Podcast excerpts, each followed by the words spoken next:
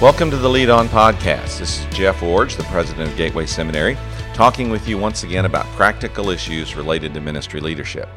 Now, today, I want to talk about an aspect of church life that has changed fairly significantly over my lifetime, and I'm sad to say, not in really healthy ways.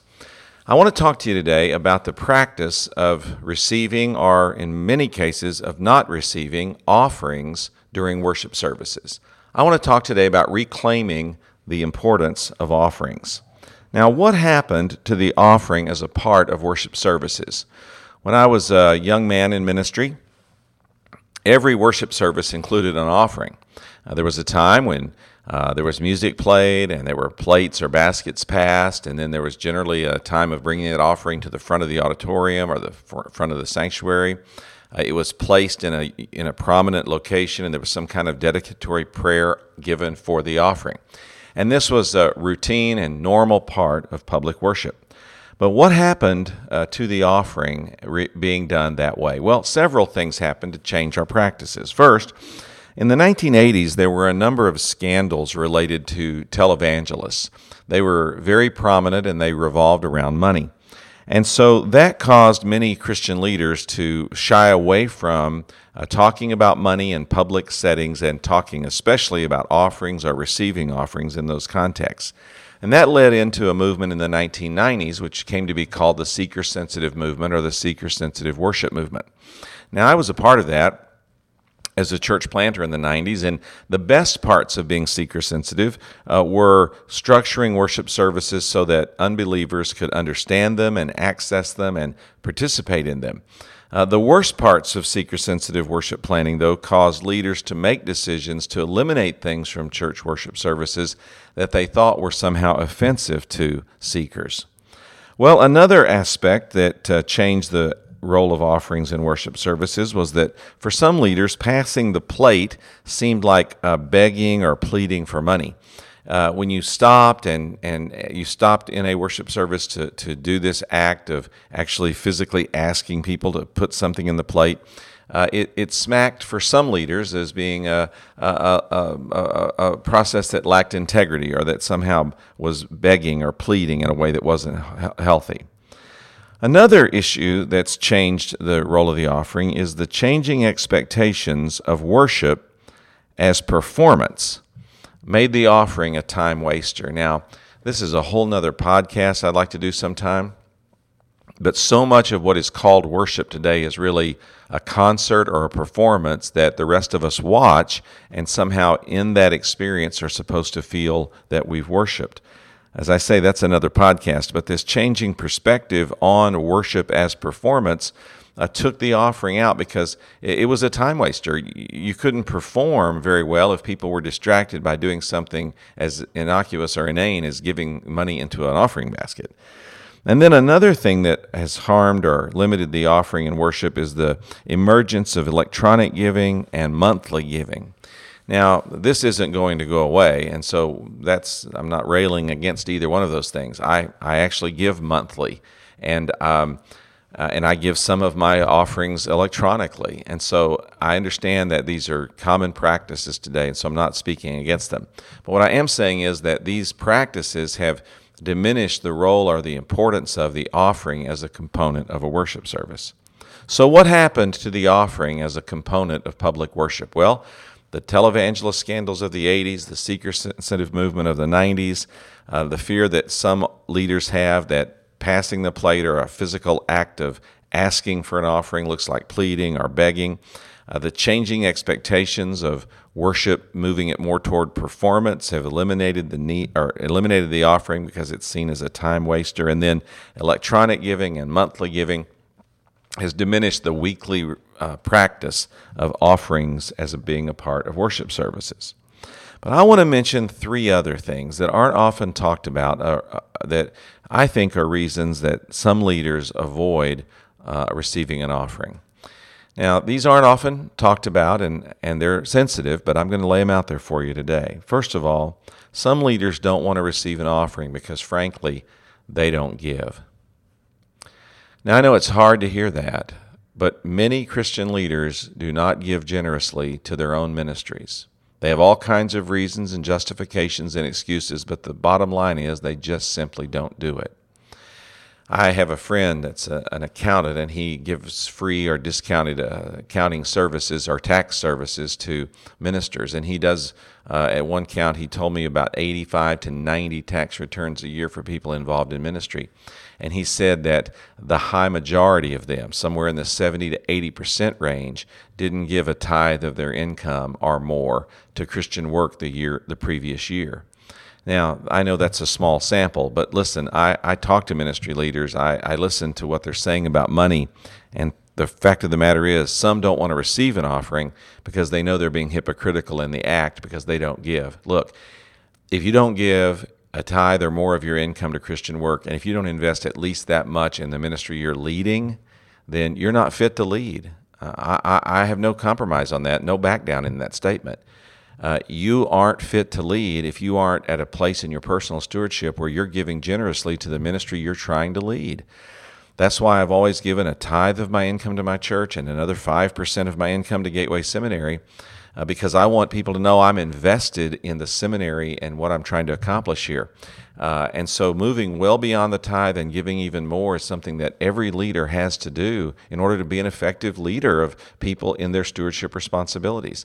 And you say, yeah, but you can do that because you make a good salary. No, I did that kind of giving when I was a church planter. This is not new for me. My wife and I have never, ever given a tithe or 10% of our income. We've always given more. We made that commitment the month we got married, and we've continued it even until today. And so leaders don't want to receive an offering because, frankly, they know they're not giving and they'd be embarrassed if that were known. Another reason that leaders don't like to receive offerings is they over spiritualize financial issues they say, well, God will provide. Well, yeah, God will provide. But you know how God's going to provide? By people giving the money. You know how they're going to give the money? By being challenged and asked to make the offerings. That's how they're going to do it. Um, I, am astounded that that leaders don't get this this this basic insight that that that God does provide, but God provides through people, and people have to be asked, and those people then decide if they're going to give or not. I have this all the time here at the seminary where people say, "Well, do you have any scholarship for me?" And I say, probably. But, but if we do give you a scholarship, I'd like to know who you, who you would suggest that we go and ask for the money. And they say, well, oh, you, you, you, I don't want you asking my family or my friends or my church. And I said, well, why not? I mean, I've got to go ask somebody's family and somebody's friends and somebody's church to give the money. Uh, it's going to be given by somebody. And so it really reflects on a poor understanding of where the money comes from and an over spiritualization of, quote, God will provide, that we're not willing to ask people to give to the ministries we lead. And then another real reason that leaders don't like to receive offerings is they underestimate the financial attendance of their members and their attenders. Now, I'll talk about this more in a few minutes, but uh, I learned as a church planter that people who came to my church that weren't even Christians were very interested in how our church was supported financially and how we managed our money. And I learned that when I was transparent about that and honest about that, that they were very willing to give because they understood the bills had to be paid. They just got that. They didn't have to be told that.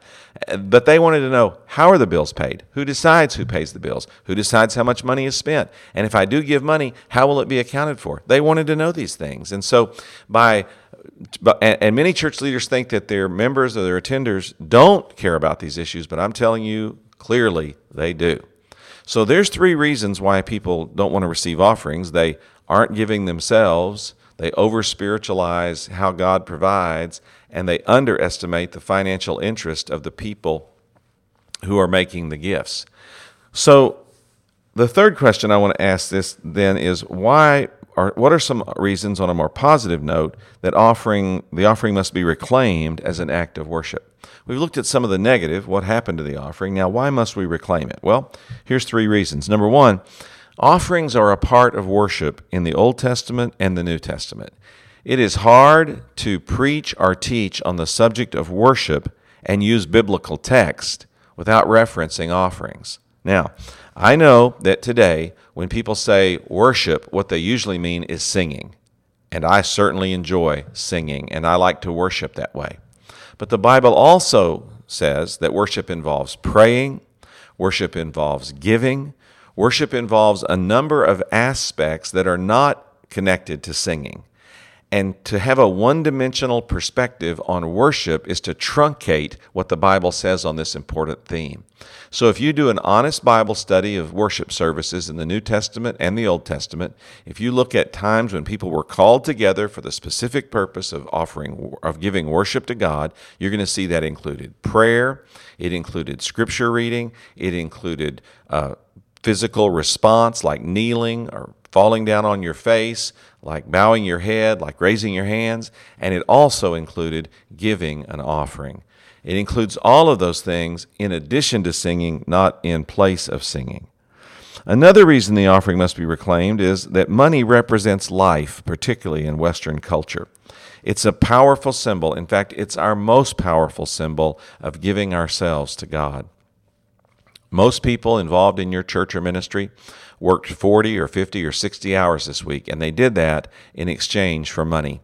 So the money represents their life. It represents where they spent their time, how they invested the, their energy. It invested what they did to provide for themselves and to provide an, a means or an opportunity or a, or, a, or a vehicle by which they can give something of themselves to God by giving to His work. So money represents life in Western culture. Now don't don't misunderstand me. I didn't say money was life. I said it represents life. We exchange our lives in the process of work and through doing that we receive money in return. And so money represents life. It represents time spent, it represents energy invested, it represents life. And so when we come on a Sunday and give an offering of money, we are giving that offering in a sense by giving something of our life back to God. So offerings are a part of worship, and money represents life in Western culture. And third, we must reclaim the offering because an offering is the offering is a teaching moment. It's a disciple making moment in worship services. Now, there is a lot of talk today about reclaiming discipleship as the mandate of the church. I hear this over and over and over, and I support that as long as we define discipleship appropriately. Discipleship is not about uh, taking weak Christians and making them into strong Christians. Discipleship is about taking non Christians and turning them into growing Christians, and we got to remember that. And a part of discipleship is helping people understand how to disciple their money. In fact, if you take the teaching of Jesus uh, in proportion to all the issues he addressed, you'd be hard pressed to find any other subject that he addressed more than dealing with our possessions, dealing with our resources, dealing with our money in terms of his, uh, in terms of following him and learning what it means to be his disciple. So, we must reclaim the offering as an act of worship because it's a part of worship as described in the Bible, both Old and New Testament. Money represents life in Western culture. It's the means or the vehicle by which we come to God and say, I want to give some of myself to you by giving something to your work. And the offering is a discipleship moment in worship services themselves. It's an opportunity to teach consistently and regularly about what it means to be a follower of Jesus. Now, let me expand on that for a little bit by asking and answering another question. How can the offering be a discipleship moment? Well, let me give you four reasons or four ways. First, the offering can help leaders remind people that money represents life and giving it is a symbol of giving life, some of your life, back to God. There's not anything wrong with a leader saying, You've worked hard for your money this week. You've been a plumber, a school teacher, a coach. You've been a truck driver. You've invested yourself so that you might receive in return financial uh, remuneration. And now today, you've come to give some of that to God. So, in a sense, you're giving some of yourself, you're giving your life back to God. Another uh, reason is that leaders can use the offering to remind people of their stewardship responsibility, to manage their money so that they have some to give to God. And not just some, but that they come with their first fruits, come with their best offering, come with a priority commitment to reserving resources so that they might give that which belongs to God. Another way the offering can be a discipleship moment is by teaching uh, people that the offering is the way they connect themselves to church ministry being accomplished. When you give an offering, you're enabling youth ministry. You're enabling evangelism projects. You're enabling uh, mission programs. You're enabling the church to do its work. And by connecting the offering to different aspects of church ministry on a regular basis, you show uh, how uh, life is invested through resources, which results in ministry being accomplished. Discipleship is uh, that's a means of discipleship about the importance of and the centrality of church ministry. And then uh, you can also use the offering as an opportunity to teach people that global ministry results from offerings being given. Um, I know these days that uh, uh, we want to focus on going and getting people involved in missions, and I'm certainly for that. But let's not also forget that there's a threefold way that most churches are involved in giving, or excuse me, in in offering in uh, in missions. They're committed to going, they're committed to praying, but they're also committed to giving. And by reminding people that through the offering we're giving to support missions and showing them the results of that, you disciple them in their total or in their full in the fullness of their missional responsibility. Now, so let me summarize before I get to some best practices or some how to's. The offering has been minimized in worship services, and I've given several reasons for that. I've given some very well known public kind of reasons, but I've also given some not so often mentioned reasons that I think are pretty clear that have to be addressed if we're going to move forward on this issue. And I've challenged you to rethink why offerings are important from a biblical and practical perspective, and I've especially underscored that the offering can be a discipleship moment. Now, let me finish the podcast in the last half by talking about some best practices to emulate and some bad practices to eliminate if we're going to really do the offerings well. And oh, by the way, I just made up that alliteration on the spot. I don't do a lot of alliteration, but that one was pretty good. Some best practices to uh, uh, copy, I can't even say it again, and some practices to eliminate. Okay, here we go. Here's some best practices. Number one, celebrate the offering. Now, I was in a worship service a few months ago at a large First Baptist church. And quite frankly, it was a pretty traditional service. It was a very well done service, but I was sitting there on the front row getting ready to preach. And so far in the service, there hadn't been anything that had happened that was out of the ordinary or that really caught my attention. We were having a normal and wonderful worship service uh, in that Sunday. And then the pastor uh, stepped to the microphone at the conclusion of a song and said these words First family, it's offering time. And when he said that, about 1,500 people started applauding. And I don't mean golf clap, I mean applauding like they were getting an encore at a major performance of a leading musical in a community or in, their in a theater in their community. They were uh, they were applauding uh, enthusiastically it was so loud and so striking that it startled me on the front row, and I turned and started looking around the auditorium. And I saw all around the room people with big smiles on their faces clapping their hearts out because it was offering time. The pastor then uh, led into an offering, and I'm going to talk more about that in just a moment. But then he, he led into the offering, and it was received. And after the service, I said, Pastor, uh, it was a very nice service, and I thank you for inviting me to preach today. But the most striking part of your worship service was the offering. And he smiled and said, Yeah, it's a pretty cool time every Sunday. I said, Do you say the same thing every time? He said, Yes. He said, It's become a kind of a code in our church. I step up to the microphone and say, First Family or First Baptist, it's offering time. And the people erupt in applause with enthusiasm because of the excitement they have about getting to give. I said, How did you start this tradition? He said, Well, a few years ago, I preached a series of messages on worship.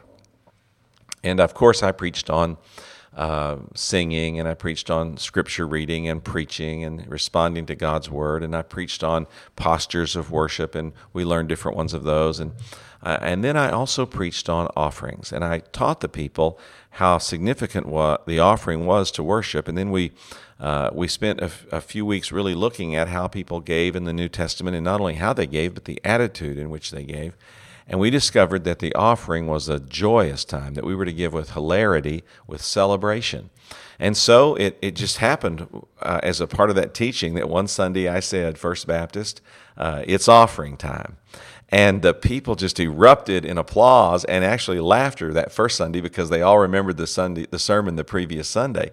And that simply birthed a tradition in our church. And so when I step to the pulpit uh, every service and say, uh, First Family, uh, it's offering time, there's this round of applause that erupts because people remember and they've been taught and they reinforce that the offering is a moment of celebration. And so I'm not saying that you should copy that practice exactly, but you should copy the spirit of the practice. And that is the offering is not a throwaway time in the service or a wasted time in the service. It's not a downtime in the service or a time to be avoided in the service. The offering is a celebration. It's a celebration of life. It's a celebration of joy. It's a celebration of giving. It's a celebration of investment in ministry. It's a celebration.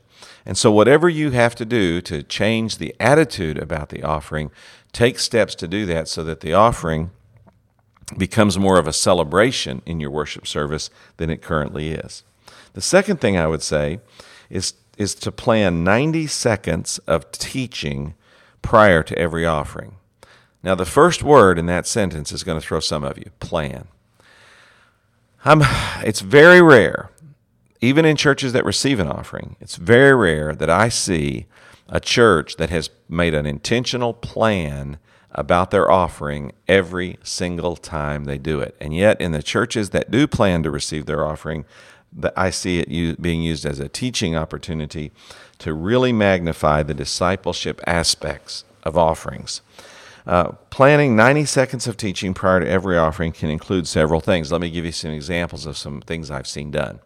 Uh, first of all, of course, uh, there can simply be the pastor uh, making some kind of statement or some kind of introductory comment or some kind of teaching moment related to the offering. And I say the pastor because the offering is such a high moment in the worship service.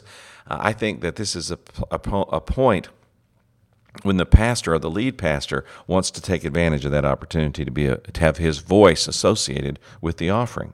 But beyond that, I've also seen video testimonies used, and what I mean by that is um, a video testimony of a church member saying, uh, "Today, as we're about to receive our offering, let me tell you what I like to give to our church," and they just give a 60-second statement of why they like to give and what giving means to them.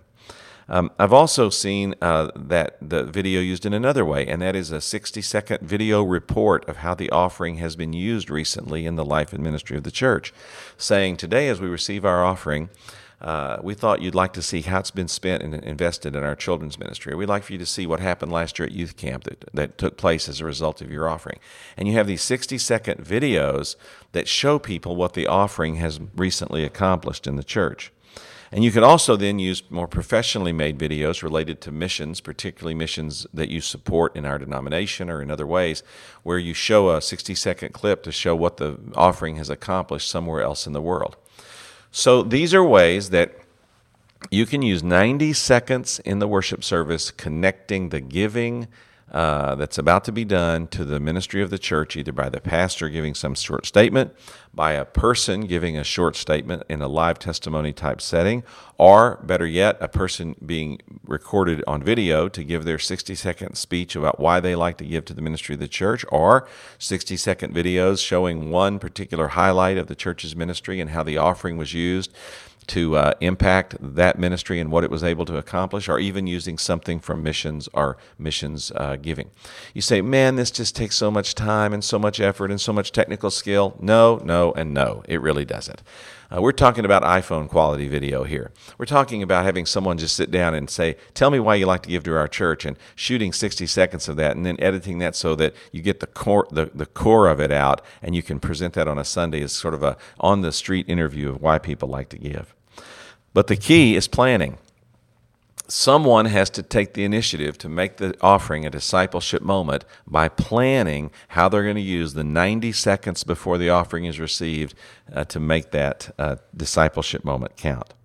Another thing I've seen done that's really effective is the, a layperson or persons uh, that, that's a donor being invited to pray the dedicatory prayer for the offering.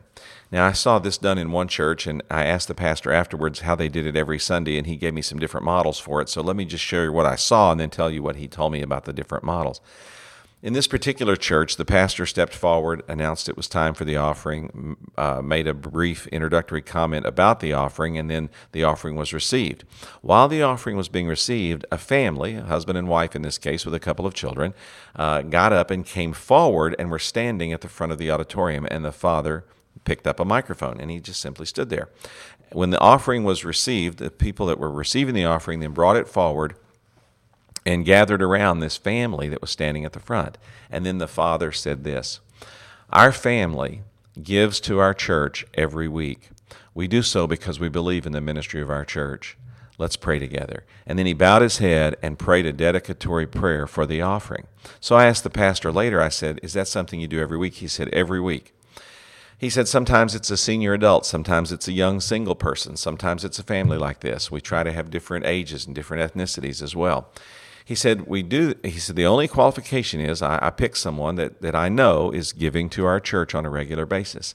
And then I simply ask them to make that simple statement to come forward and say, um, our family, or I as an individual, I, our family gives to our church on a regular basis. We do that because we believe in the ministry of what we're accomplishing. Let's pray together.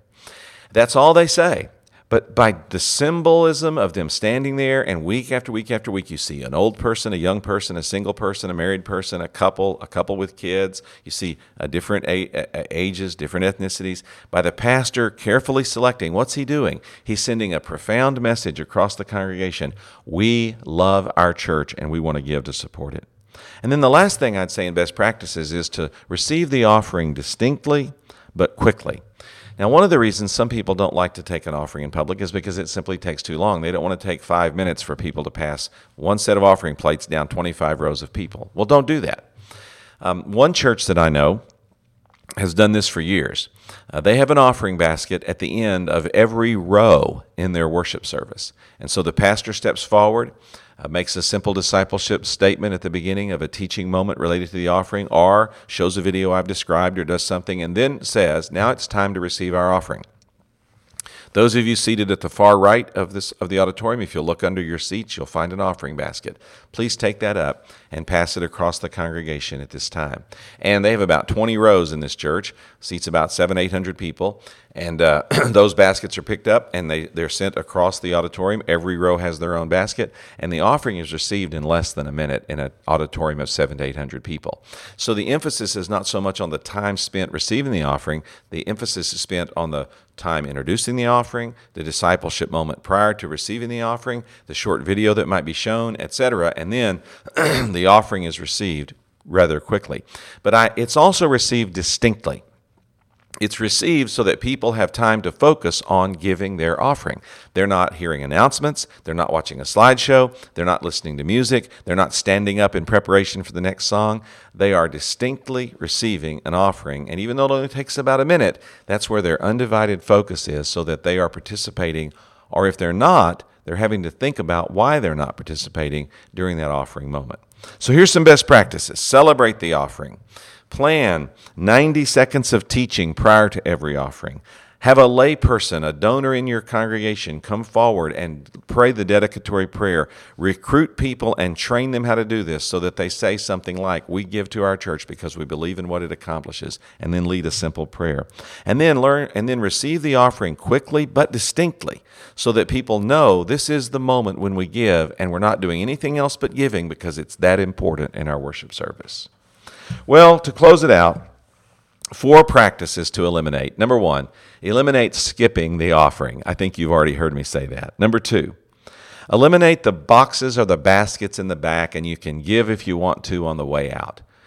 Uh, we're not here to tip God, we're here to give an offering. And so there's not anything wrong with asking people to do that. And I would really like for us to eliminate those other means of giving. You say, well, yeah, but some people don't want to put the money in the basket or it's too noticeable. They're afraid people will see them. Well, like they're not going to see themselves or people aren't going to see them filing by a box or a basket in the back.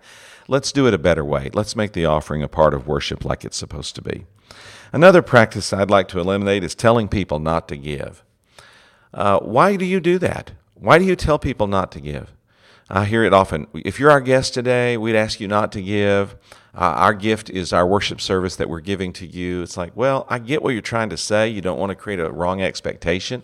But why don't you say something like this instead? Now we come to the moment in our worship service where our church family wants to give an offering to God.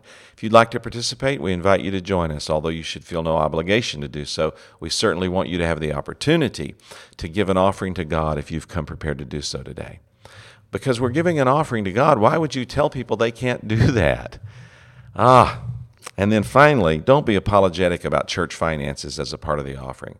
Don't say things like, well, I know we have to pay the bills, or, well, you know, the lights have got to be turned on, or, you know, this cold air conditioning you're feeling, somebody's got to pay for that. This is not the time for negative or apologetic comments about church finances. It's a time to say to people, what our church does is important. What we're accomplishing makes a difference. I'm inviting you today to give resources and money to help make that happen. And I'm not apologizing for it in any way or fashion. I want you to give to support what God is doing in our community. All right, well, I'm like the old man on the porch yelling, Get off my yard about this offering business here at the end. I don't want to be that way. Uh, these are things I'd like for us to skip, but I recognize that these are in some ways just personal preferences of mine, so I'll leave it at that. But I will not leave it to say that it's a personal preference that whether you receive an offering or not. Uh, you, you can't make an honest study of, of Old Testament or New Testament worship services and not come away with a conviction that the offering is a part of worship. We got to get away from this idea that the worship service is singing. It is singing, and I love singing, and I like to listen to good singing. But the worship service is about praying. It's about reading Scripture and hearing Scripture declared and responding to Scripture as it's taught. It, it's about uh, repenting. The worship service is about giving. It's about making an offering. It's all those things, and we need to re- rediscover a more fully orbed theology and practice of what the offerings can mean in our worship services. I challenge you to rethink what you're doing in this important area as you lead on.